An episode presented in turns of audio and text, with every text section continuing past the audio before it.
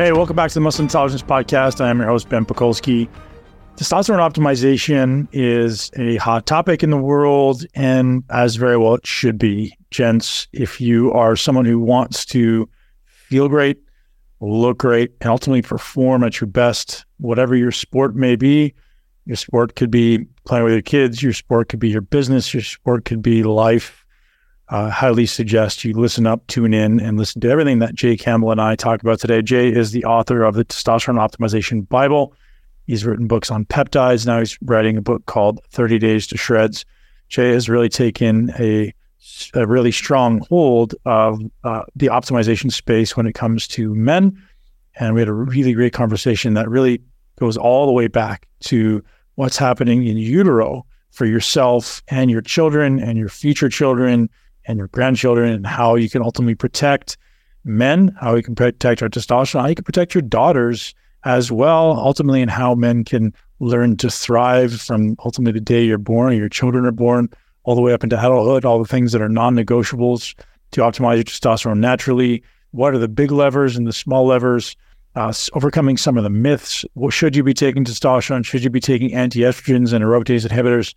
Uh, Jay and I have an amazing conversation uh, that's really going to enrich your understanding of human optimization, hormone optimization, ultimately how you can live a body or live your life in a body that you absolutely love and thrive. Uh, testosterone is a really big lever. And if you're not someone who ultimately understands it, this is going to be a great deep dive and, and certainly an accessible conversation. We're not talking about the, too much of the science, we're not diving into the research. We're really giving you a lot of actionable items that can ultimately give you some some immediate action steps. And if you need some motivation, and inspiration, this may be good for you as well. Um, we get into some controversial things as well. Uh, if you do enjoy this podcast, listen all the way through the end because we do kind of take a little bit of a tangent at the end and get into some very, very interesting stuff, as is always the case when you talk to Mr. Jay Campbell. Ladies and gents, thank you for being here. Enjoy this conversation with Jay Campbell. Today's podcast is brought to you by our friends at Bioptimizers is our longest standing sponsor of the podcast, and that's because their products work. I believe in them, and you believe them as our customers and our uh, listeners ultimately, and they keep showing up for us. We want to show up for them. So if you're not already using magnesium, if you're not already using MassZymes, if you're not already using Kapex, if you're not already using their amazing nootropic products, head over to bioptimizers.com. That's B I O P T I M I Z E R S, bioptimizers.com, and use the code MUSCLE10 to get hooked up with 10% off. These are just truly incredible products. And the thing I love about them is they're foundational. They're things that everyone can use and everyone can benefit from. Um, the magnesium is the best. The, the MassZymes are, are non negotiables for me. They are always in my medicine cabinet. And I've got this incredible array of uh, very, very useful products that are really well formulated. And I've actually been diving into the nootropics a little bit more recently. Um, you know, obviously how we show up mentally is a big, big advantage or potentially disadvantage in your life. And I'm really loving some of their custom nootropics. Uh, head over to bioptimizers.com. Use the code muscle10. Enjoy the podcast with Jay Campbell. Listen all the way to the end. I've got some amazing info coming at you as well. Mr. Jay Campbell. What's up? Mr. Ben Pakulski, how are you, my brother? I'm doing all right, man. You having a good morning? I had better, but it's now a lot better right now. Yeah, man. We'll dive into some testosterone optimization. So, really, what I'm doing is uh, putting together a compilation of uh, the best resources uh, in the world on testosterone optimization, and you are my friend or on that list. So, thank you for being here. Thank you, my brother, for having me. It's always an honor and a privilege, and definitely I'm humbled to be here. So, let's make some magic. It actually blows my mind every time I talk to my clients about testosterone and they're like, oh, yeah, I read Jay's book and I'm in Jay's community. I was like, Jay's doing good stuff, man. Good for you, brother. Like you, have made a name for yourself. You definitely got a great understanding and your passion for it rings true. And thank you too, because, you know, when you did this, when you and I did this podcast back in 2019, I mean, a lot of doors opened up for me. You know, you got me massive viewership. I I still think it might be like one of the most viewed podcasts. Like that one and the one I did with Mark Rippetoe are probably two of the most viewed po- uh, podcasts really in YouTube history on testosterone optimization. You know, on really going deep into it. And you did an amazing job on the interview, so I'm looking forward to this one too.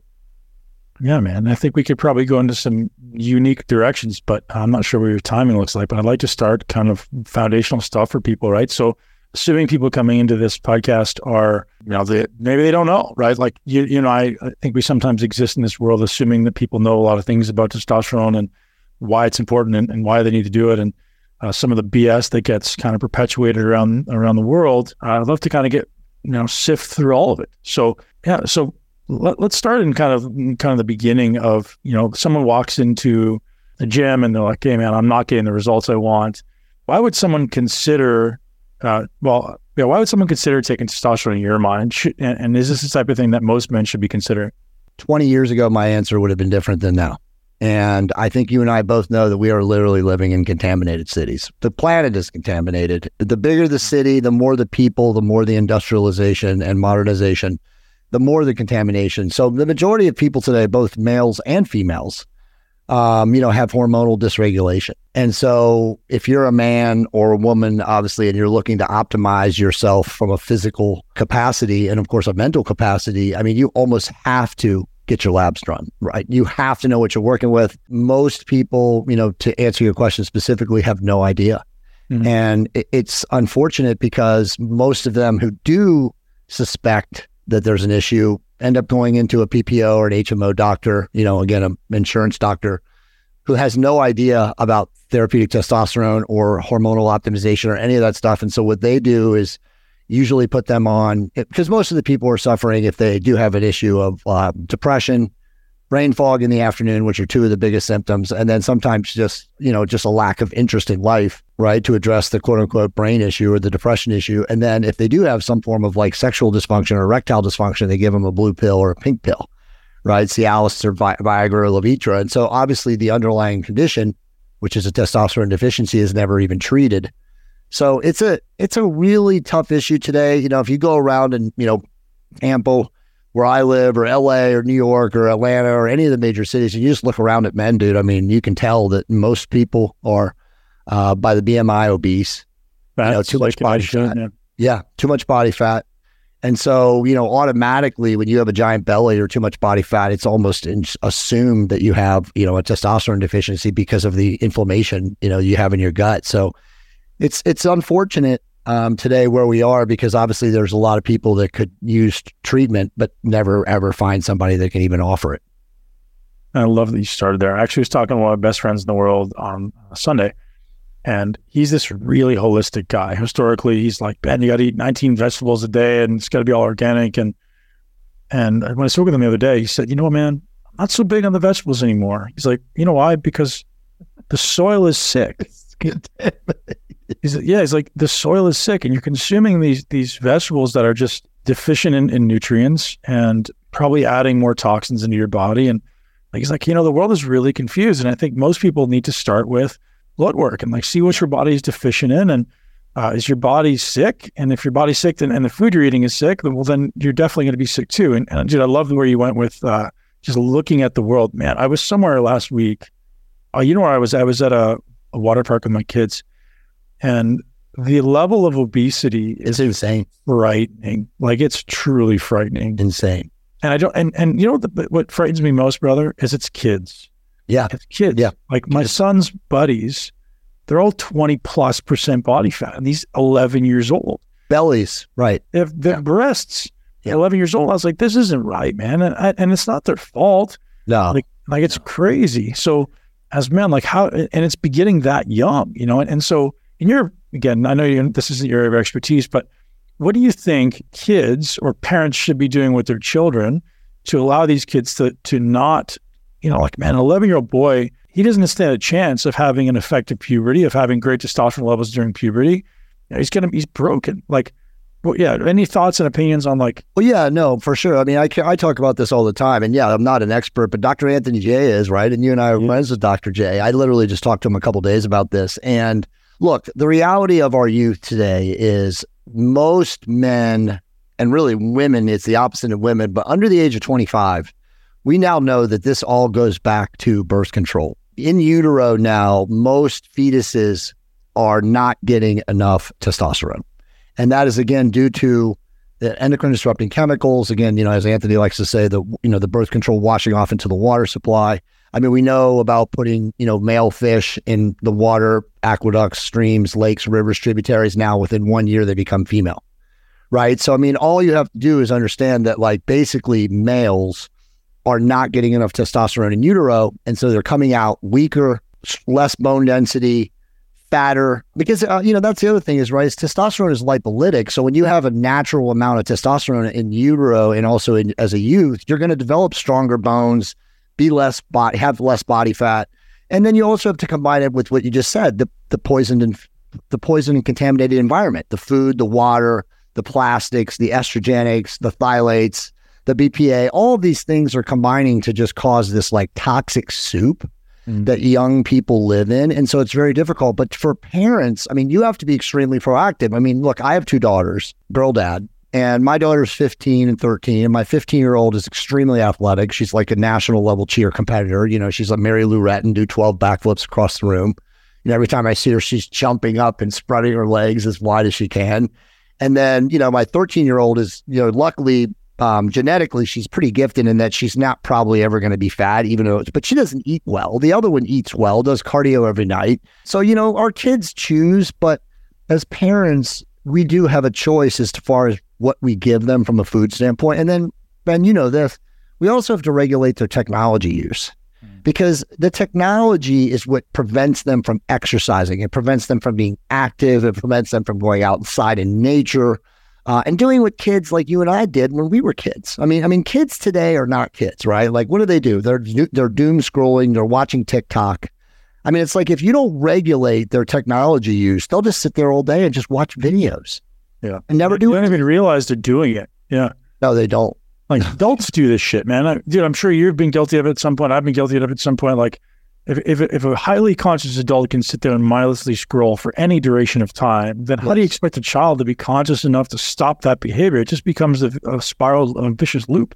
It's insane. And, you know, the, the other thing is, you know, I just had a profound podcast with Sal DiStefano. He came on. I got to bring you on the podcast now. We'll do something super, super deep, but I'll send you a link to it because it's amazing. I mean, he went, dude, he went off the deep end. Like he was like, bro, I can't do this on my show. So mm. He went so deep on my show. It was just last week, and we talked about the situation and what's going on and stuff like that. And basically, the reality is is that we cannot, if we want to choose to be vigilant with our children and not give them anything but you know God created foodstuffs and not give them box crap and GMO this and that, which is what pretty much every young kid eats today. And I, I understand that you know some parents are crashed for time and they don't have time to cook home food meals and all these other stuff. But those are also excuses. We can give our kids quality food, but when we continually reach for, you know, the pack of the fruit little, you know, things or whatever, anything that's just homogenized and coming out of a GMO package, that's what is poisoning our kids. And that's why you're seeing young boys with so much fat and they're so insulin resistant. I mean, dude, type 2 diabetes is a thing now in teenagers. Yeah. Do you know what you said earlier that I didn't think about, man? That that's crazy. I didn't think about this. Birth control. And so if a woman takes birth control in her teens and her 20s and then decides to have children in her, in her late 20s, early 30s or 40s, is her screwed. It, well, yeah, that that estrogen still lingers in their system and yeah. and so not only does does the estrogen that comes from birth control, but the estrogen that comes from plastics and makeup all of it. and, all, and pesticides lingers in her fat tissue. And now this baby is literally bathing in it. It's insane. Crazy. It's literally insane. And and so here's an interesting. I've you know I did some I did a lot of writing on testosterone, and one of the research studies that is you know mind boggling is you know you mentioned you alluded to this. Not only is the bone density of the child going to be less, they're going to be less muscular, but the size of their genitals is going to be smaller, their testicles and their penis. Yeah, it's crazy to think that there's this like feminization happening even in the male species. And again, uh, just to think about that is crazy. And, and, and, you know, my brain goes to both from a female, male, and, and the child perspective, there needs to be some awareness around sweating. I'm like, I think for us, right. physical activity as kids, like you run, you, you play, you're sweating every day. You're, you're allowing your body to, to eradicate some of those toxins, some of those estrogens in at least some amount, right? And we kids sit on their butt all day playing video games. There's no, there's no sweating. There's no exercise their body just holds onto these toxins and estrogens, and this becomes endocrine disruptors, which ultimately is like, hey, here's why you're 17 and you have the testosterone of a gnat. You know, like really, really not good. And and all and also, you know, going back to parents, I mean, we have to be leaders by showing them uh, the importance of exercise, right? Like kids are mimics, right? Like if mom and dad are exercising, they're regularly doing cardiovascular, you know, they go to the gym to lift, to do, you know, to do bone bearing or bone building exercises. Like some of your kids, if not all of them, it's going to rub off on them. Like my 13 year old dude, I literally came home the other day. I, I forgot where I was, but uh, we're rot- I told you we're rotating them, right? So that, yep. that mom can still be involved. And she was doing cardio. I almost had a heart attack. I, I. I was like, what, what's going on to, to Monica and my wife? And she's like, she's doing cardio. And I'm like, did you incentivize her or like, what's she doing it for? And she's like, no, she just said, she asked me how she could get on the machine and create an ID. Yeah. So, so the reality is, is like our kids see what we do and they see how we are. And so it's like, if you're leading by example, you know, and this obviously also goes over to food, like how are you eating? your kids are going to do most of the same thing. But something that you said that also triggered me is about, you know, the, fat, the, the estrogen in the fat and the, and the chemicals in the fat, bro. That's the reason. And look, I'm not making excuses for these people, but that's the reason that quote unquote the flyover country in the United States is so obese. I mean, Anthony Jay was talking about this four or five years ago. and People were laughing at him, but the atrazine and the glyphosate in the air in the heartland, it, again, the flyover country, as they say, is so high that the majority of these people, as you said, have it in their fat tissue and they can't even get rid of it. Like Anthony we all have it in our fat tissue, whether you well, want or not. Too, yeah, yep. we do too now. But like the really heavier people, like Anthony was talking about this, and again, I got to give him credit. You know, God, dude, but we were talking to him six years ago, bro. Yep. But like, you know, he was saying back in 2018, 2019 that these people that are, you know, really quote unquote heavy, even if they did the exercise that you and I did, it would be very difficult for them to still shed the weight because they're so laden with toxins. Yep. And nobody was talking about this. You know, Dr. Keith Nichols, you know, came up with his endocrine or what was it, uh, testosterone resistance syndrome. And he attempted to get it published and they wouldn't let him. I mean, like, but he basically says that the endocrine disruptors now, you know, are cross contaminating the androgen receptors. And so, like, you have like that in combination with all of the excess toxins. And it's like, what are you going to do? Man, I, so one of the protocols that I've been putting on lately is I'll, I'll do an hour of sauna every day, put it in for 30 days in a row. and I think, you know, if you talk about getting these toxins out, I think the most effective strat, obviously exercise can be a big one, changing your diet can be a big like you got to reduce what's going in. But I think, and you could tell me if you have other strategies, obviously you want, there's some supplements you can take. We could talk about that a little bit, but uh, sauna might be the most effective exercise sweating and sauna might be the most effective strategies to start getting these things out. I think saunas need to become just like non-negotiable for people. It is man. I mean I, you know obviously i just came back and parachuted from mexico from 10 months back into the states. What i've done twice in the last year is insane. And i sold my infrared sauna but i have another one. It's on the way. Um, but it's crazy dude. Like you know because you were talking about the food earlier and you know the friend you were talking about was talking about how the vegetables and everything are contaminated. Bro what about meats? I mean i mean i will tell you this. We haven't talked. Uh, where my wife is getting our grass-fed beef wherever it is here at some local butcher in tampa bro i told her to stop buying it mm-hmm. i mean literally i taste the chemicals in the grass-fed beef now yeah. now again i'm very sensitive because in mexico as you know it's all farm to table food there is none of that down there right so it's like you know when you're eating clean quote unquote you know, grass fed and wild caught fish and meat. And here it's not. And so it's like, you know, because she always will simmer up a bunch of grass fed beef on Sundays and then, you know, we'll just eat it through the week or whatever. And I just told her the other day, I can't eat this. Like I literally taste the chemicals in it. So who's fact checking the fact checkers when it comes to so, grass fed beef and wild caught fish in America right now, dude? Dude, I'm sitting over here smiling because the first time I moved to the US was 2007. And so I had every year I had done bodybuilding shows. I did the same thing. My my body was predictable. I could be like, hey, at 14 weeks out to do this, at 12 weeks out to do this, at 10 weeks out to do this. And I made these very specific changes predictably. When I moved to the US, I was living in California. Nothing happened the same. And I was like, what why is my body holding on fat? Why am I holding it like like something's wrong?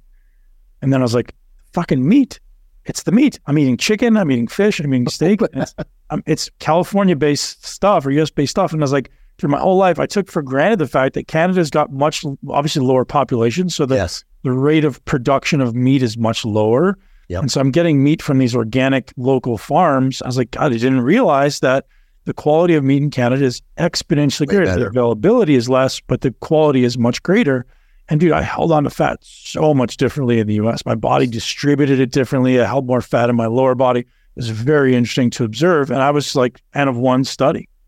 It's the same. I mean, and yeah, it's the same in Mexico. You know, there's no, and the difference between Canada, Mexico, and the U.S. for people so they understand this, and you guys can fact check us this is again, they those countries do not allow the pesticides and the you know what do they call iatrogenic estrogens in the air that they have in the, in the United States. I mean, they're bro, the EPA is a scam in the United States. Again, Dr. J has talked about this. Keith Nichols and I have done podcasts on this. Keith has gone to the EPA and tried to get like them to release information and to admit that this is happening. And they, What's they the EPA, Jay? You what? What's EPA? Oh, the Environmental Protection Agency. Oh, They- cool. So they pretty much cover up all of this. Yeah.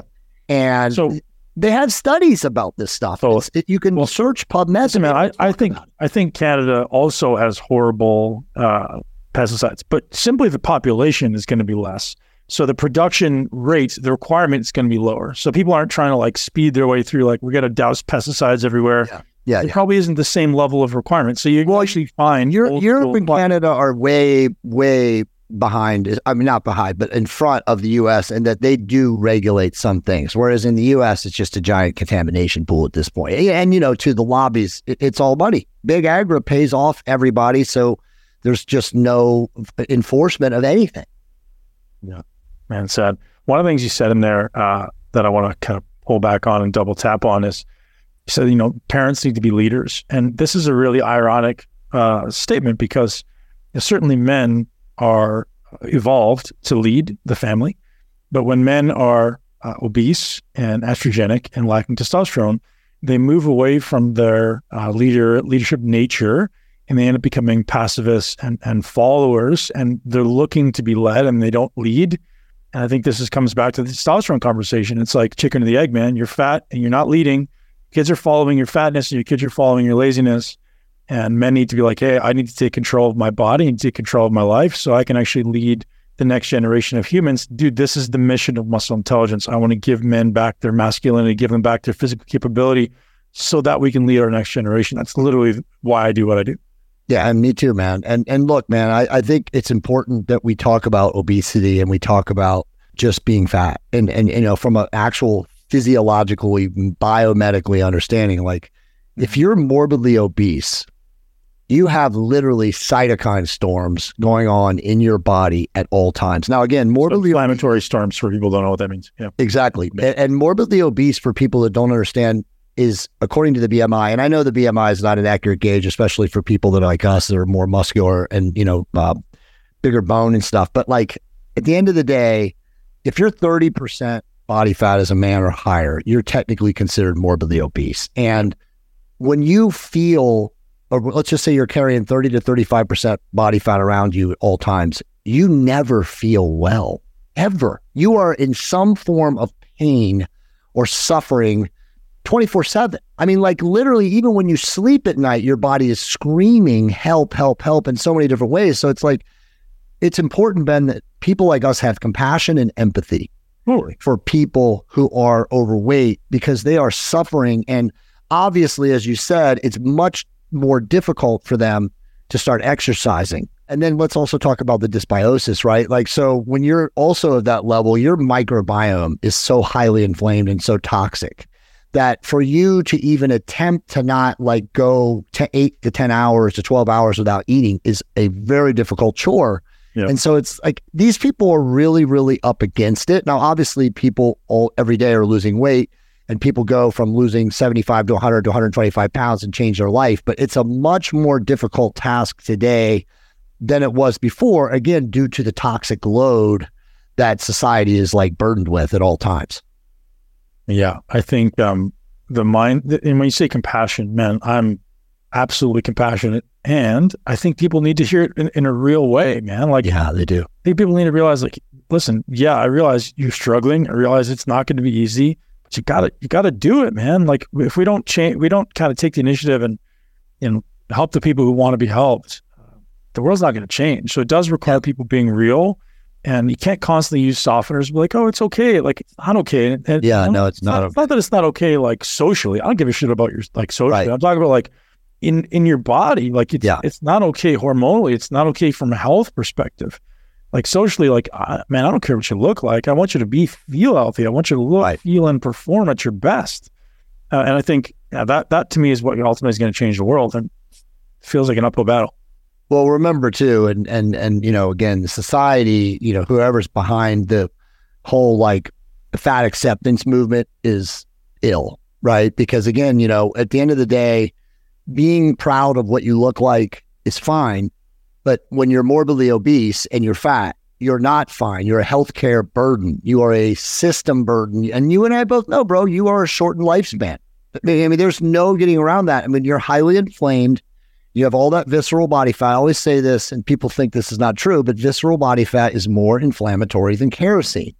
So when you start thinking about that, right, visceral body fat is what's around the organs, which is what causes dis-ease, right? So it's like, how can somebody think that that's okay? Like, how is that like pushed out there to be acceptance, right? Like, being fat is perfectly, as you said, socially, if that's what you want to do, be my guest, you're going to live a shorter life than the average person. It's literally that simple. It's statistically proven because, again, all that visceral body fat li- eventually leads to one of the diseases of aging heart attack, cancer, third, uh, you know, type diabetes. three diabetes. Yeah, which yeah. is neurodegenerative disorder. So yeah. you're up against it. Yeah, I hope it doesn't sound to anyone like a chauvinist conversation or a couple guys who are super fit being like, "Hey, you guys need to get in shape." That's not what this is about. It's like, "Hey, well, what, how do we support you in doing it?" Right? If you're someone who's like, "Hey, I'm ready and willing to take action," that's what we're trying to get to the bottom of. Like, okay, what are the first action steps, right? What are the things you must be doing? So why don't we make that the next question, Jay? In, in your opinion, what are the top three to five things that that a man sitting out listening to this podcast, or even a woman, must be doing as non-negotiables? So, I mean, number one, obviously, is making sure that you are getting proper sleep, right? Like proper sleep, I would say right now is the most underestimated, most under looked at, you know, component of everyday living. Possible for if you're obese and you're eating like shit, th- there's no way you're going to sleep well. Your infl- inflammation is going to kill it. But dude, then there's this, right? Oh, like so many people plug this thing in literally next to their head at night and go to sleep. They have no idea the power, the electromagnetic frequencies that are coming out of these things, these transponders, these routers, these wireless modems, whatever you want to call them. So there's like, so sleep hygiene is number one. Number two is obviously get your blood work done. You have to know what you're working with. I don't care what your age is. Look, at 25, you should be getting your lab work done. You know that you and I know there's tons of private uh, labs out there now. You know, one of the ones I work with is Private MD Labs, but there's direct labs, there's discount labs. You know, there's so many different companies. There's even labs now in Canada, thank God. So it's like get your lab work done. If you're a man, you have to look at your free testosterone, your total testosterone, and your sensitive estradiol just to kind of understand where you're at. You know, we can talk about estradiol and testosterone at some point in this conversation because that's still so misunderstood. But the other three things are living in what I would call living insulin controlled. And living insulin controlled is obviously suppressing, if not regulating your blood glucose production, which is again coming from your consumption of carbohydrates. And, you know, Ben, most people by the time they're 25, you know, and this is again my opinion, should know like, you know, what is their soma their somatotypical expression? So are they an ectomorph, an endomorph, a mesomorph? Are they more ma- naturally muscular, naturally skinny, or naturally fatter? And the fatter you are, and even this goes to like the the real skinny, you know, skinny fat ectomorphic types, the less carbohydrates they should be eating because their body just cannot pro- process insulin as effectively as a, you know, a mesomorphic type person. So control your carbohydrate consumption. And then, you know, and again, I call it live insulin controlled. And then the other two things are obviously exercise, right? Like, are you building muscle? Muscle is the greatest deterrent to the diseases of aging. And it obviously is also like makes you a human sump pump. The more muscle you have, the more insulin sensitive you are, right? And then, uh, you know, obviously, too, cardiovascular exercise. You got to strengthen the heart. You got to strengthen the vascular system as you age. So, you know, are you doing regular cardiovascular? And people don't have to do intervals or fartlek or any of that stuff, you know, which is obviously difficult. Not that it's not good stuff for some people, but all you have to do is walk on an incline, on a treadmill or on a hill. I mean, obviously, I know you and I like preferring walking in nature, you know, to connect with nature, but you know, those are really to me the most non-negotiable things today. You know, I know that was four or five things, but I mean, if you do those things, you're pretty much going to be okay. I mean, obviously beyond that, to really optimize, you want to look into hor- optimizing your hormones, using peptides, you know, low dose growth hormone, things like that. But those other things are the are the are the, are the non sequiturs. Yeah, we'll get into that stuff too, man. The two things that that what I, what I think people need to emphasize is what it sounds like is, is a behavior change conversation, right? So we, we talk about we need to change your behavior. The two things that I always revert to is own your time and yeah. own your own your arousal state, right? Own, own the state of your body. So most people have excuses around time, and then uh, then they're like, oh, I'm stressed, right? So one, uh, I don't have time in the day. Bullshit. Own your time, which means do an audit, right? Every single person that starts my coaching, we do a 16 hour audit. So ideally, you're sleeping for eight, you got 16 hours a day. What are you doing? How much time do you spend on social media? How much time do you spend doing bullshit you don't need to be doing, right? And I say, oh, well, guess what? We just found the hour you need to be doing exercise. The other thing is own, own your arousal state, right? So when you're stressed, your state of arousal is heightened, and you end up getting this metabolic disconnect between your brain and your body. Your brain's going, I'm, uh, there's there's a saber tooth tiger, there's a lion, you know, out here, and you're, and you're sitting on the couch or you're sitting in your car. And so I think those two things, when it comes to behavior change, should be added to that list of like non-negotiables for people. Like, man, you you got to own your time. Be aware because like I I see people being like, I don't have time to do this. I don't have time to make food. I'm like, yes, you do. Yes, you do. Because if I do, so do you. And uh, again, I'm you, both of us are just as busy as every single person who would ever listen to this, right? We have children and we have businesses and we train and we have partners and just lots. Yeah. But well you just make it a priority, right? He's like, I, am not, I'm not going to not do this. So, like, what else is going to fall by the wayside so that I can make time to do my training? Because otherwise, you're going to be fat, sick, and lazy. Yeah, it's absolutely true. And I love that fat, sick, and lazy. But the, the reality is too, is I left off the biggest thing, and I'm glad you brought it up, is is, you know, to to to to take time or to literally spend a part of every single day with a ritual, right? And and and for me, it's a morning ritual of sitting in stillness. You know, it can be meditation. It can really just be me being on my Vibrogenics uh, technology, which I did before this amazing podcast today uh, to calm me down from like what I told you I was dealing with right now, you know, and and and it can also just be sitting in nature. You know, you don't have to have like advanced, you know, harmonic frequency tech that you need to use, even though it's great if you do have access to that. But uh, just sitting in your backyard with your dog, observing and listening. You know, something something I learned the other day, and this is like full blown woo, but it's perfect to be on your podcast. If you go outside stressed out and you take nothing with you, no phone, no headset, no Bluetooth or anything, and you you know you can take your dog or whatever, and you just sit and li- uh, this is it sounds probably a little bit woo, but it's totally true. Listen to the birds. The birds are so connected to us at a holistic, you know, soul, you know, holographic soul level that they will literally change the tonality of their singing to lower your stress level. Mm. But you have to be tapped into listening to them and to really truly sit there and observe and listen. But I read about that, you know, and there's actually studies about this stuff out there on this, but I have done it two or three times now in my life. I learned this about a couple of months ago. And dude, it's unreal. You could also take like uh, 432 her- megahertz frequencies. Uh, like I have one called, um, I forget what it is. If it's Symphonies of the Angels, and you can play that. And dude, it is the most amazing thing. Like all of the natural, the natural elements of uh, your surroundings that is that can hear that intonation of that those angelic melodies. They chill out. Like you should see my pit bull when I play that. Like he automatically comes back into here and just sits right next to me and just completely goes into like a trance. And you can even the other day I was playing it, dude. I had a big lizard right up against my glass. I have a picture. I'll send it to you after this thing. And I was like, that's the most insane thing. Like the lizard was literally up against the glass, listening to the sounds. So nature does connect with us, but we have yeah. to be open to that. We have to be receptive to that idea. And so, like, that's so cool to think if you just go out and you're stressed out and you listen to the birds, they'll literally lower your stress level. Yeah, and so there's, there, you know, just to kind of validate what you're saying, there, there, you know, sound sound baths are a real yeah. thing, sound bowls, and some of them that are not made in, you know, like mass produced China, if these things are actually made legit in like Tibet or where they're supposed to be, from, are actually all tuned to 432 hertz, and when exactly. you play them, they have a healing uh, tonality. Yeah, and and people would know that. Like, if you ever done sound therapy or sound baths, the ones that are actually tuned to the right frequency again, I'm not an expert in frequency, but I, am very familiar with this this concept. Well, like it has a healing benefit to your tissues. So you're speaking the right stuff. And man, here's an interesting story. Last time I did ayahuasca, um, we were out in the jungle and we were in the middle of uh, this this retreat center. And a gentleman who was was leading uh, the shaman was also playing music, and he was it was, and this is before I was like deep in the ayahuasca, so I was aware of what was happening.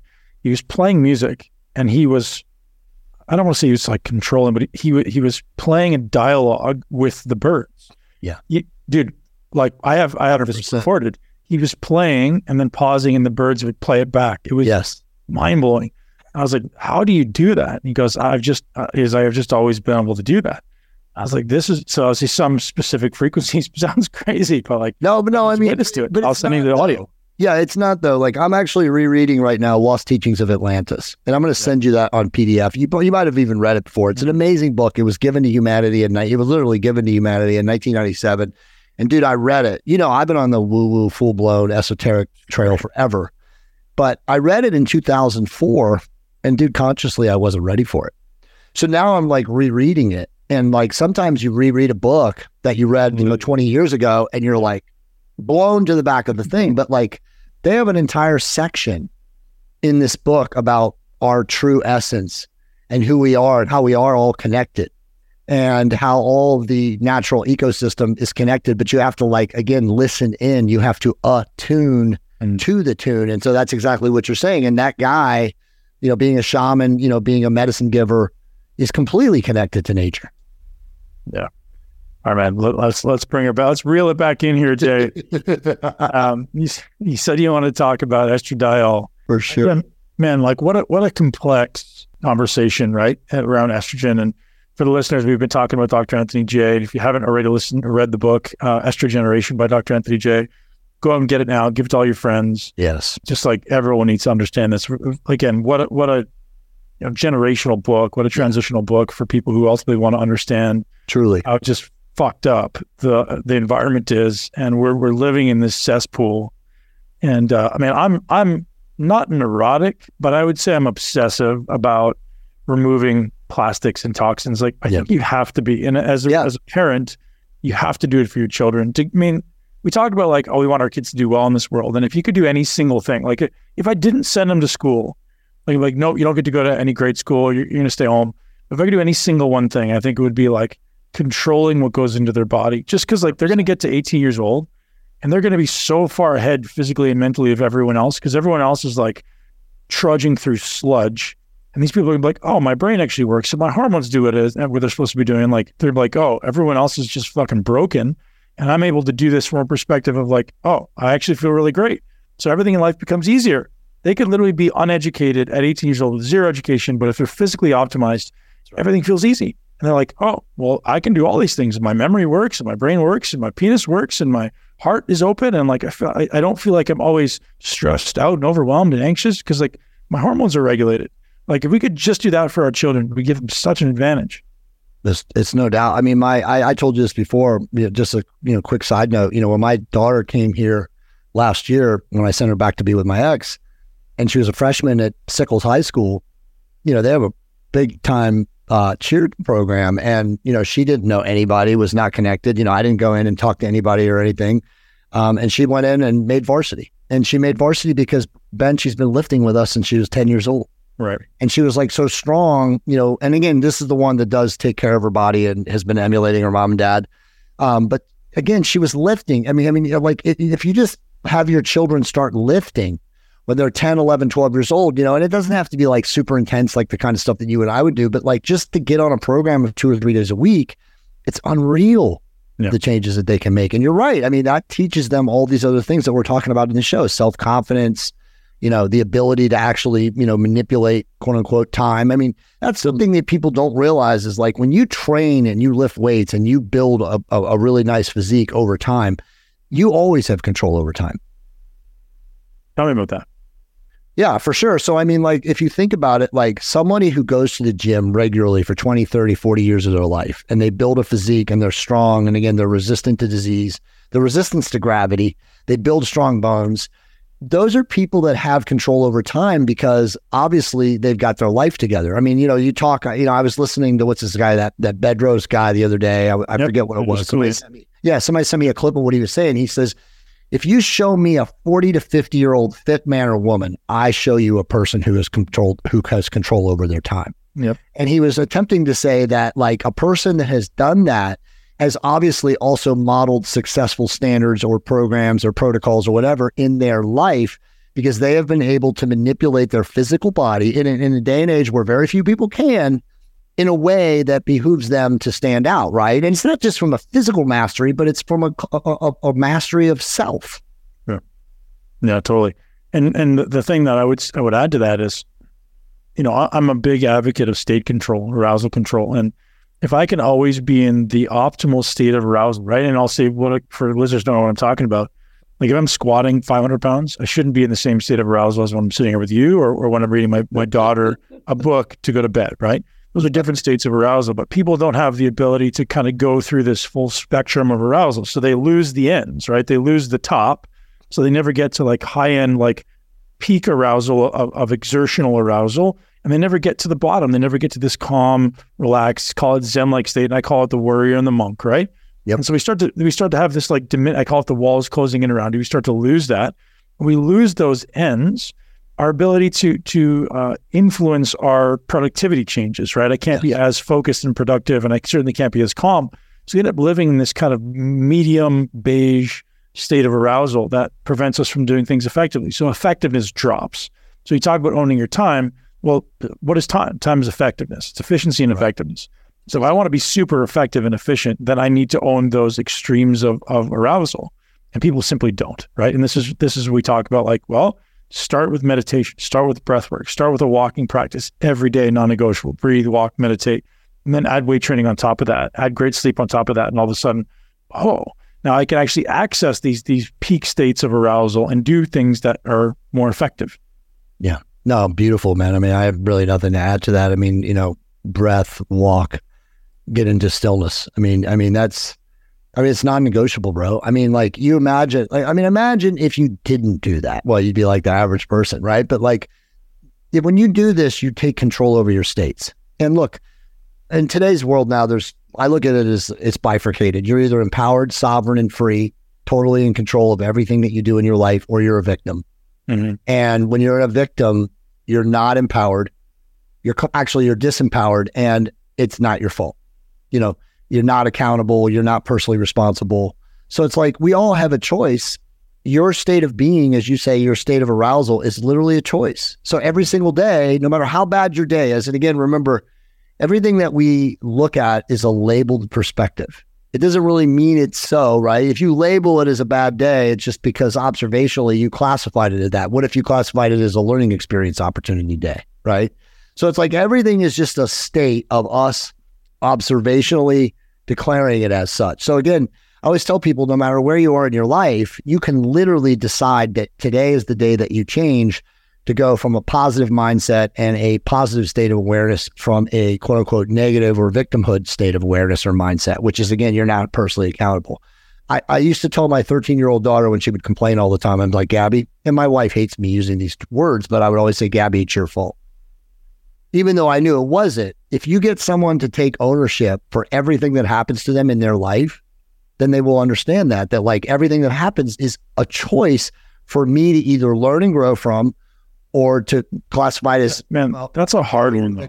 dude. I get what you're saying. Uh, it's a hard one for kids, right? Yes, kids kids can take that to mean I'm a bad person or like because kids. I always talk about you know at, most adults aren't in control of the ability to to understand or regulate their emotions. Sure. And so we throw something down on a kid. You're like, oh, everything's my fault. It means I'm a bad person or I'm not good enough. So I'm like, I'm real. I'm really careful with how I throw. I, I well, I mean, I, I tell I tell her, she complains a lot. And I tell her a lot that, Gabby, you have a choice to complain or not.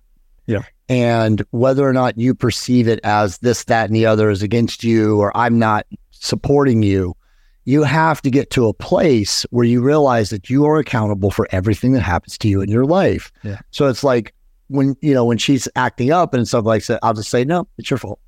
Just like that, you know, and she'll get all mad at me and stuff like that. But she understands that I'm coming from a place of like teaching her that she has to become sovereign.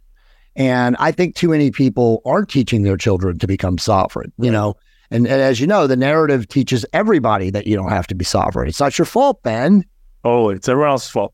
And so, man, I, I love that. And I would say that makes a lot of sense as long as, and I know you do this, as long as you're there to also support them. So it's not like Oh, it's your fault and you're on your own. It's like, hey, it's your fault, and I'm here to I'm here to walk with you. You're on your own. Get out. well, I'm here to walk with you through this challenge, right? And exactly. I think I think a lot of parents need to just parse that. It's just like throwing a bunch of responsibility on a 13 year old girl when she's confused as fuck to begin with is probably hard. But if you're like, hey, it's your fault, and I'm here to support you through it, like, okay, now the kid doesn't feel alone. Like to like, oh, what do I do? I'm confused and don't know where to go.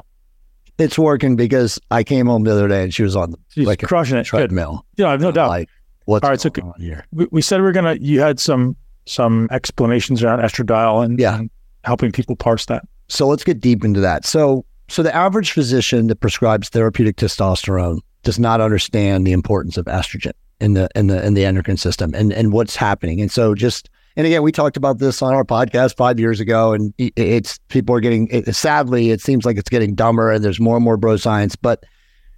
Estrogen is what confers protection to biological systems, right? So when you take therapeutic testosterone, it obviously is converted to estradiol through the aromatase enzyme, and then the aromatase enzyme produces or, or creates estrogen. And then estrogen is what goes through the body and exerts a protective effect on literally everything the brain, the vasculature, the heart, bone mineral density, the skin, the nerve fiber bundles, all of these things. So when you're on therapeutic testosterone, if your doctor is prescribing an aromatase inhibitor medication, which is you know short for an AI, they are literally stopping the beneficial effects of therapeutic testosterone. In fact, making you more susceptible to a shortened lifespan for all the bad reasons are the the negative side effects and symptoms that uh, suppressing estrogen causes. So, and and again, I see this so often nowadays. Ben, uh, it's crazy. We were talking about this on the um, health optimization podcast a couple of weeks ago. They're now compounding testosterone and, and AIs together in injectable preparations. They're giving guys uh, clomiphene and AIs in capsules as testosterone optimization. I mean, it's the most insane thing, dude. So, so Money here's makers, right? I'm sorry, say that again. It's just money makers. People trying to, Exactly. trying to. They're making money, but but at the end of the day, it's at this point now we're in 2023, almost in 2024. If your physician is still prescribing you an aromatase inhibitor, please get a different physician. I mean, it really is that simple. There is no medical So- need ever. I mean, Dr. Rob Kominiarek, who's been prescribing hormones, I know you know him. You know, Yep. for 26 years Great. now, he's a great friend of mine. You know, he will say to you, he, he's like, I hate when Jay, you know, goes extreme. He's like, there are select medical, you know, s- uh, situations and outliers where we will put a person on an AI, you know, t- and then titrate them off because we know the harm it causes long term. But look, nobody on therapeutic testosterone, okay, for unless you're one of those outlier specific people, and believe me, it's a very small chance that you are, ever needs to be on those again due to the long term harm they cause. So again, I would just say that the simplest solution is find a doctor who understands that using therapeutic testosterone, you want to allow your estrogen to fall to its natural level. Now, the truth is, is that, and there's not a lot of science that supports this, but the, the protective level of estradiol in a man on therapeutic testosterone is somewhere between 70 and 100. Okay. Now, if you're 125, 150, 160, and you have no symptoms or no side effects, then that's fine. The problem is, Ben, is that the docs, you know, again, who are working with the the laboratory ranges, there are compressed values, um, are trying to keep their patients in those, you know, standard mean deviations of like 22 and 40 or whatever it is. I think it's 24 and 44. And it has no correlation to people who are on therapeutic hormones. So that's where the biggest problem is. So again, you have to work with a physician that understands this Yeah. and isn't going to keep you in that narrow range, which is really truthfully unhealthy. And there's also docs out there, I won't name them, to keep their docs or keep their patients under that range. And then these guys feel like death, literally feel like death, you know? So don't do that if you're So watching this show. Yeah. So let's talk about why um, people's estrogen's high, right? You take testosterone, as you mentioned, your body converts from testosterone into uh, estradiol via um, these aromatase enzymes, and that's why these aromatase inhibitors. If your body fat is elevated, your body will convert more testosterone. So first thing you guys need to do if your body, if your estrogen's high, lose some body fat. Second, again, the the the uh, effect of environmental estrogens. Again, I'm not sure that I can draw a correlation there. Can you draw a correlation between xenoestrogens, things that are coming from plastics and pesticides and phthalates, uh, directly influencing estradiol levels you know, in, in blood markers, or where, how's the, what's the correlation there? Because I don't no, know you can measure it as estrogen. No, 100% we can. I mean, so again, Dr. Keith Nichols, you know, with testosterone resistance syndrome, you remember he, he was talking about that when you met him five years ago at Swiss, right? Back in yep. 2018. It's crazy, bro. It was five years ago. But like, you know, he couldn't get it, the, he couldn't get the paper published. Nobody would accept like all the research that he was doing. So he just gave up. And then, you know, he started going to the endocrine society their yearly meetings and he was like talking to all of them and like none of them would even speak to him. So he's like, Jay, I just gave up. He's like, they don't want to talk about it. They don't want to admit it. But yes, the phytoestrogens, you know, the xenoestrogens, all these things in the environment are also sticking again to visceral body fat, you know, coagulating, you know, inside the, the rinds of the fat, causing these issues. So you you named it. And and and it's also, I think, very important for men to understand that when doctors label them as having high estrogen symptoms or side effects. That is a complete misnomer. What they have is what you just said. They have high visceral body fat and high inflammation. And the inflammation and the visceral body fat is what causes the quote unquote assumed high estrogen symptoms. And again, let's define what these symptoms are. These symptoms are nipple sensitivity, mood alteration or imbalance, water retention, just a feeling of being off. And again, this is 90% of bros in the testosterone using community. And I'm not talking about bodybuilders. I'm not talking, you know that industry way better than me. But for guys on therapeutic testosterone, if you're 20% body fat or higher, you are going to have high estrogen symptoms. Yep. Because as you just said, you have high levels of inflammation, you have high levels of visceral body fat. And look, here's something else that nobody talks about this. And I did not say this in 2018 because I didn't know. Now I do. If you're a guy with a belly again, a lot of guys on testosterone have a belly, and you're injecting subcutaneously right into that visceral body fat, that's causing cytokine storms. Mm. The body is seeing that testosterone, even though it's going to be good for you long term, as an exogenous element combined with already the fat that you have there, which is already producing cytokine storms. And now it's creating another one. So that's why you have, quote unquote, more elevated Again, just specifically because they inject subcutaneously to the fat, or what specifically, Jay? That's literally what it is. It's literally seen as a inflammatory cascade from the testosterone into an already inflammatory cascade. So if they go into the muscle, they can avoid this. Um, somewhat. I mean, they're still going to have quote unquote high estrogen symptoms if they have too much body fat and inflammation, but absolutely it will not be as pronounced if they do not inject right into the belly. Yes. Yeah but they're still going to have them. So, I mean, it's not like they're going to go away. And then obviously it also comes down to the physician having awareness of there are no such thing as high estrogen symptoms because, again, and, and, and, and very smart doctors have had this conversation with me. They'll say to me, but Jay, if the patient comes and complains that they have all of these side effects, again, what we label as high estrogen symptoms, water retention, mood alteration, imbalance, and then nipple sensitivity, what do I do? And I say, you either lower their dose or you teach them to lose body fat, as you already said. But writing them a script for a SERM, which is a selective estrogen receptor modulator, or an AI is not the solution because right. A, we know what it does long term to their health span. Yep. So I say my, my first order of business is you need to sweat every day. And that means you need to exercise and and not not or and get in the sauna. And I think those things should go hand in hand. I think people should exercise first and try to get in the sauna right away because it actually increases excretion of, of toxins. Yep but yeah, so that that's a big one. Like you got to be sweating, and people just don't sweat enough, right? Like spend time outside, spend time moving. That's that's your greatest mechanism of excretion of estrogens. Then you could also look at supplements that bind and excrete estrogens, like uh, DIM, sulforaphane, uh, calcium glucarate in combination. Um, but those ones are again effective. But I think if you're not exercising and obviously putting yourself in a caloric deficit at some level, it's not going to work. Yes. I mean, that that's the best thing that can be said. I mean, the reality is, is like how many bros, I just love saying the word bro, use therapeutic testosterone. Again, these are 40 to 50 to 60 year old guys who just want to be bigger, stronger, have better erections. They know what testosterone gives them, who don't do cardio.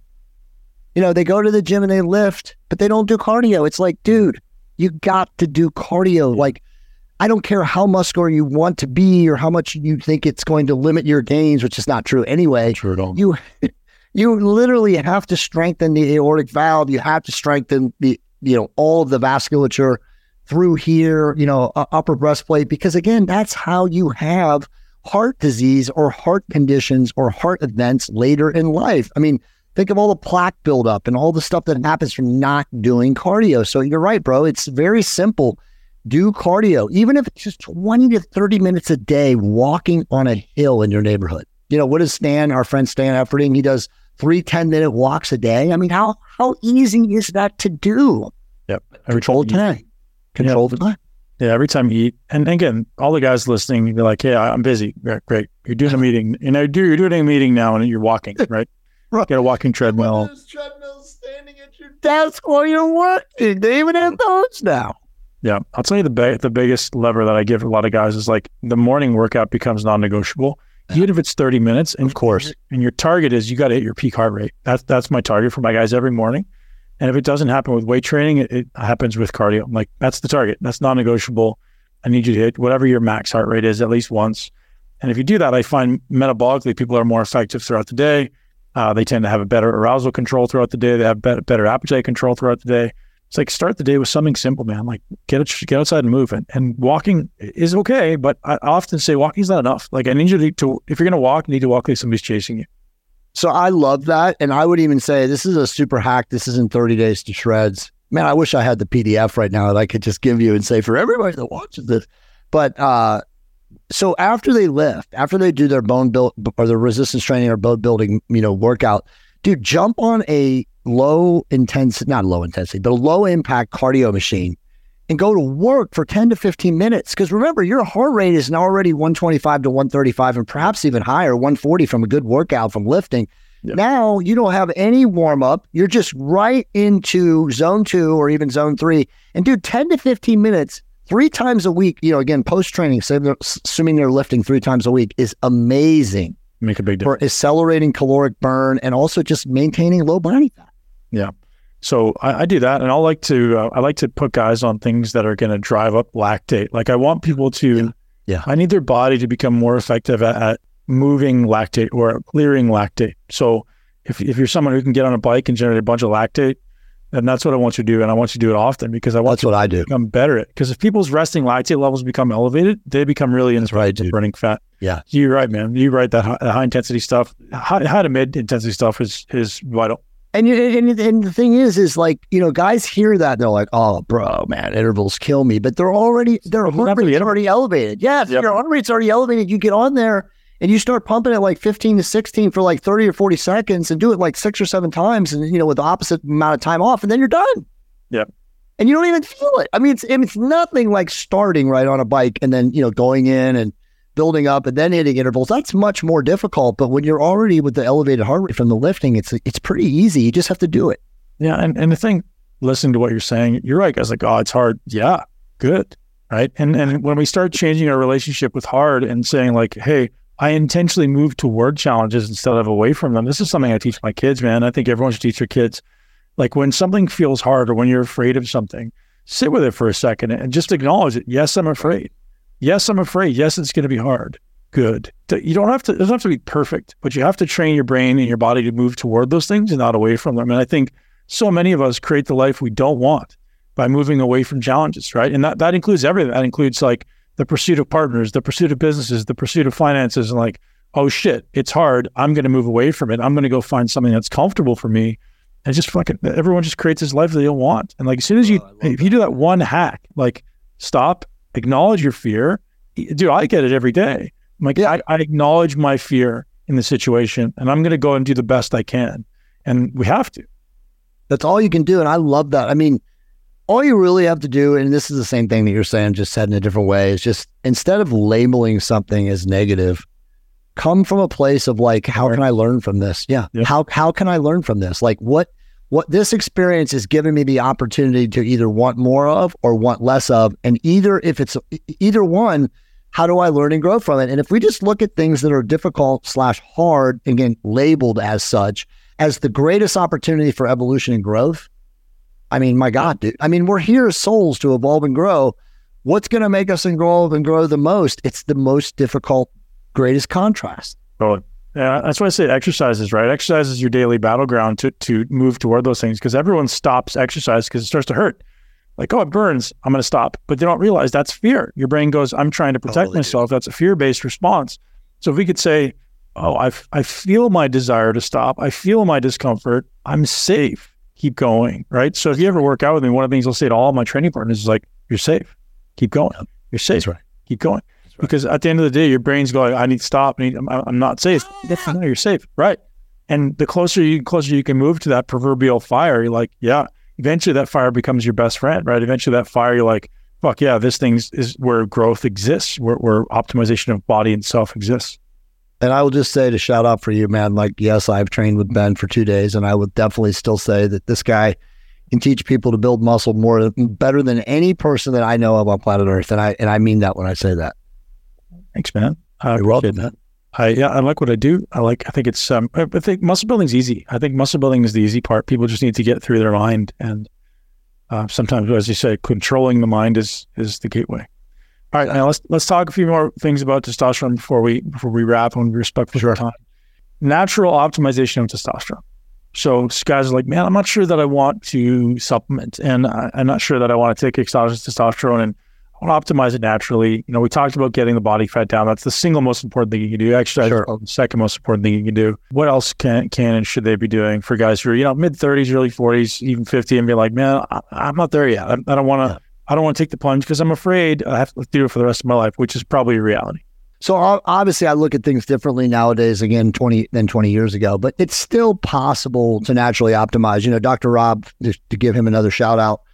You know, so we're rewriting the TOT Bible. We're just going to edit it because it's only eighty five percent right, right? So there's going to be some changes that we make to it that we got wrong a long time ago, and then we're also going to cover women much better. But like we talk about natural optimization, like what are the percentages of people in today's contaminated, sick, fat and lazy society, as I love your little uh, classification there. Like, what are the what is the real percentage of people who can naturally optimize under 30s and 40s? And dude, it's less than 10 percent. Yeah. And the people that are in the 10 percent class are also very anal retentive, right? These are Type A personalities.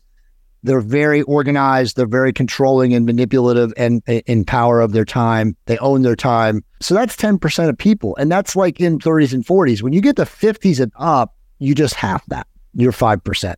Right. So, but what can these guys do? And these guys that are uh, naturally optimizing, I mean, you already said it best, right? They have low body fat. They just keep themselves in really good condition. Their diet is very, very on point. They always live insulin controlled. And most of the time, let's be honest, these are genetically blessed people. These are people that are probably a combination of a meso ecto.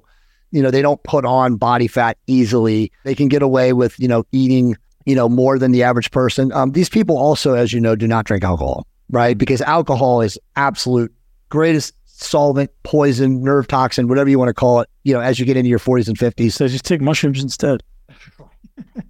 it's 5-MeO, right? Like, but the but the reality is exactly, dude. But like the reality is, is like, you know, I had this I, I was on the Front Row Dads podcast the other day. I should introduce yeah. you to that guy. Yeah. Oh, I know John. I'm actually in Front Row Dads.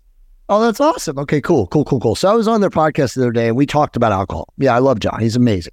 And so he basically was like, Can you just go really deep on that? Because he's like, I've heard you speak about it. and I know you're really, really outspoken. And just tell us like where that is. But like, if you want to be naturally optimized, and again, not use therapeutic testosterone, you can't drink alcohol. It's there's, there's just there's it's a non sequitur. I mean, you there's nothing else you can say. Don't say to me, oh well, you know, I enjoy two glasses of wine, you know, three days a week or something like that. Okay, well, you're not going to be optimized. I mean, dude, we know this biochemically. The human body can handle four ounces four ounces of um, what do you call it? Um, fermented grape or, or, grapes of wine, basically alcohol, right? Again, when you look at the biochemical conversion of alcohol, it gets converted to triglycerol, and then triglycerol gets converted to triglyceride, and that becomes visceral body fat. So, I mean, over four ounces, which, as you know, bro, is nothing.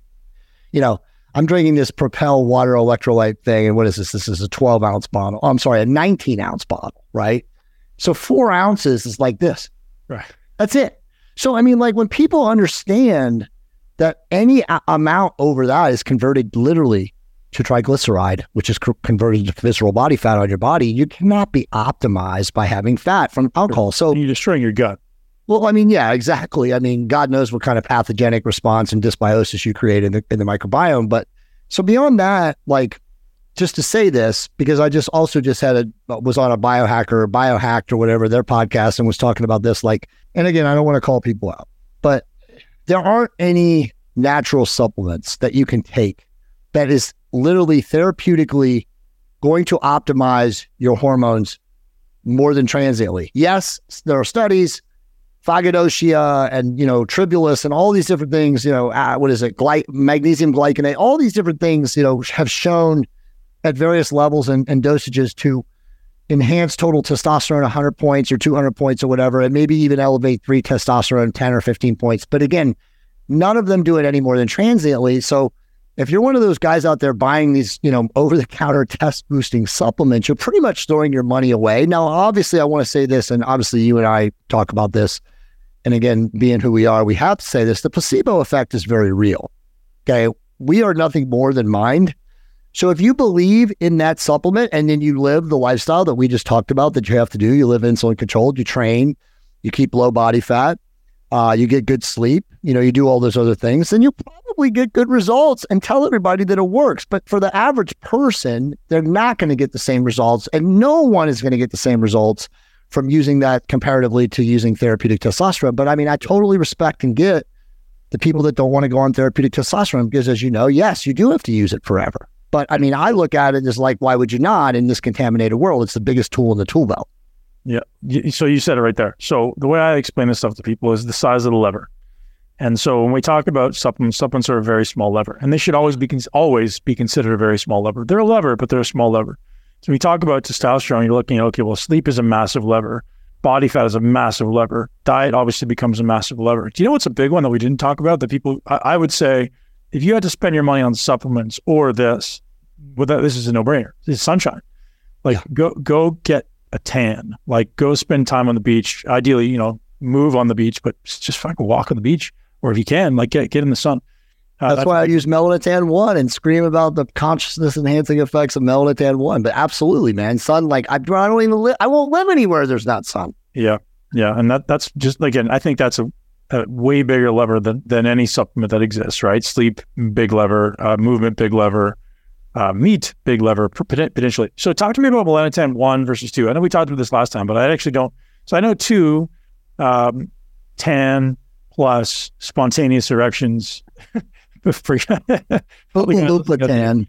What? Turns you, it's an Oompa Loompa tan. It turns you orange. So Melanotan 2 and Melanotan 1, I've written obviously prolifically about both of these. Melanotan 2, I'm not a supporter of for two specific reasons. One, it does darken moles, which obviously has been shown that, you know, if you have a genetic predisposition or you think about getting cancer all the time and you don't want to have cancer because it runs in my family and the doctors tell me it does, you don't want to use melanotan 2 because it will obviously darken moles and p- potentially accelerate, you know, metastatic tumor formation. There's some studies, a couple studies uh, that have shown that people who have darkened their skin using melanotan 2 have, you know, basically accelerated the ability to get cancer. There's been some skin cancer, sp- spontaneous skin cancer uh, causations. But the other thing, as you said, is it, it causes uh, spontaneous erections. And then in a lot of people, and I'm one of them, it also just gives you this like dry heaving effect sometimes where you're just like, huh I, dude, I very awesome story because I figured this out like eight or nine years ago. But uh, my buddy gave me a little bit. I had a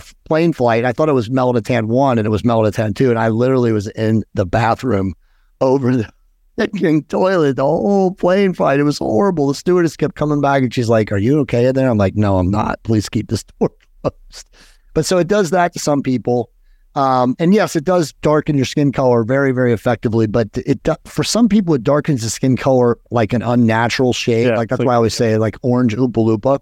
Yeah. Melanotan 1, however, is only working with melanocytes or melanoid, melanin corticoid receptor sites that are relative to your natural melanin production. So hmm. you will only darken as much as like a perfect skin tan would be with your skin color, right? And that's why I love that. Now, the really amazing effects of melatonin 1 is that it does enhance consciousness. Now, I wish I was the guy that said I was the guy that figured this out, but there was a guy by the name of um, Frank Barr. It was actually Dr. Frank Barr. And bro, honestly, like I don't know how important this guy was, but it looks like Google has now erased him. And thankfully, his research is still in the TOT Bible, which again was done in 2017. But I mean, I was like researching him like four months ago because I was talking to somebody about this. I had done a podcast and he wanted to go deeper on melanin. And I told him, I said, melanin is like some pretty crazy shit. Like, if you really understand like what melanin does, it's like giant biological energy complex stuff. And it's like more important than probably anything. And I said, look at the pioneering research of Dr. Frank Barr. And so he went and he's like, bro, there's no Frank Barr on the internet. And I'm like, what?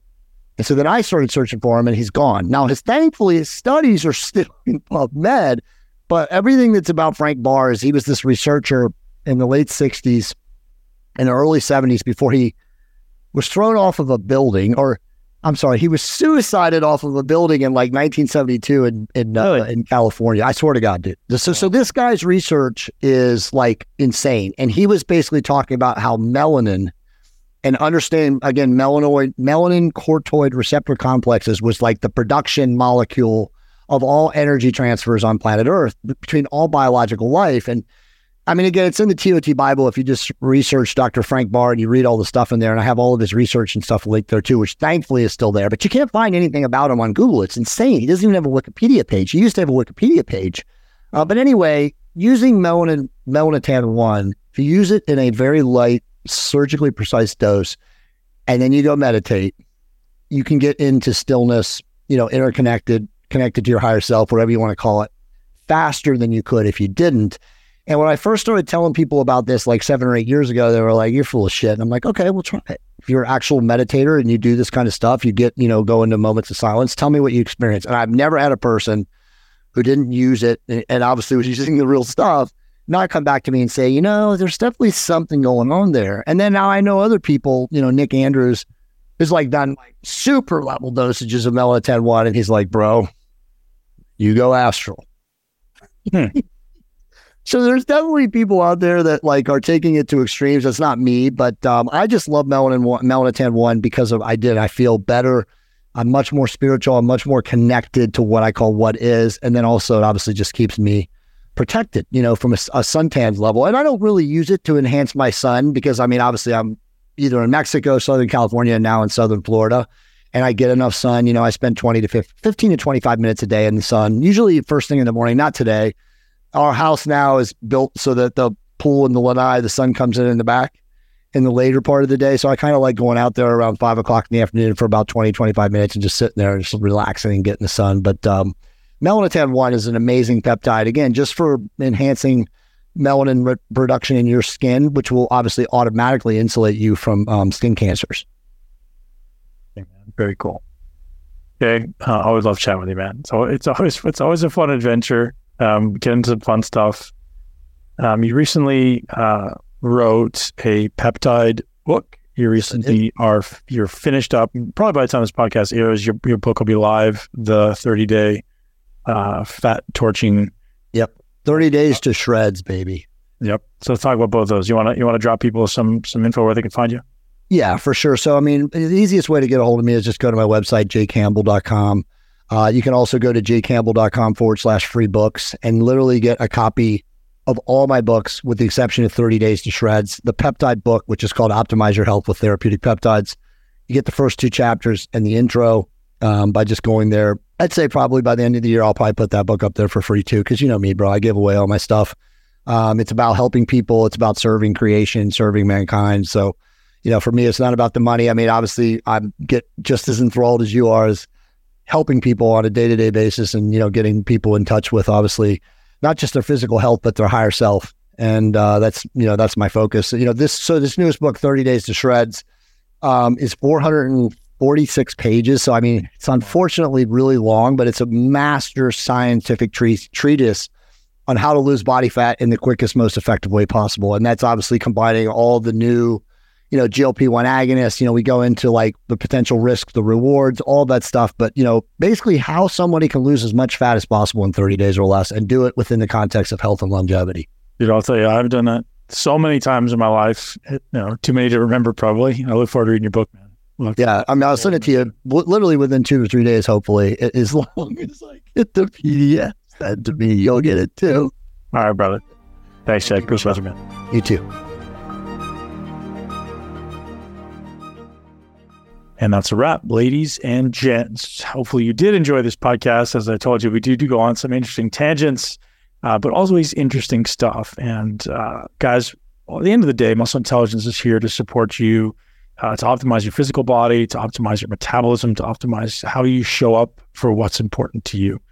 And um, thank you for being here. Thank you for being a, a loyal listener of the Muscle Intelligence Podcast. I always do my best to bring you the best information to ultimately sift through the noise and give you information, not just from people who have done it in theory, not just from people who do it in practice, but from people who ultimately bridge the gap and do both understand both the theory and the practice, because that's ultimately where the rubber meets the road. And uh, you know, having done this at the highest level uh, imaginable in the world as far as optimization of physical body, there's a lot of noise out there. There's a lot of misinformation that's painful, and I think today uh, definitely gives you some unique insights into uh, what some people are doing who ultimately apply it at a high level. Gents, thank you. Ladies, thank you.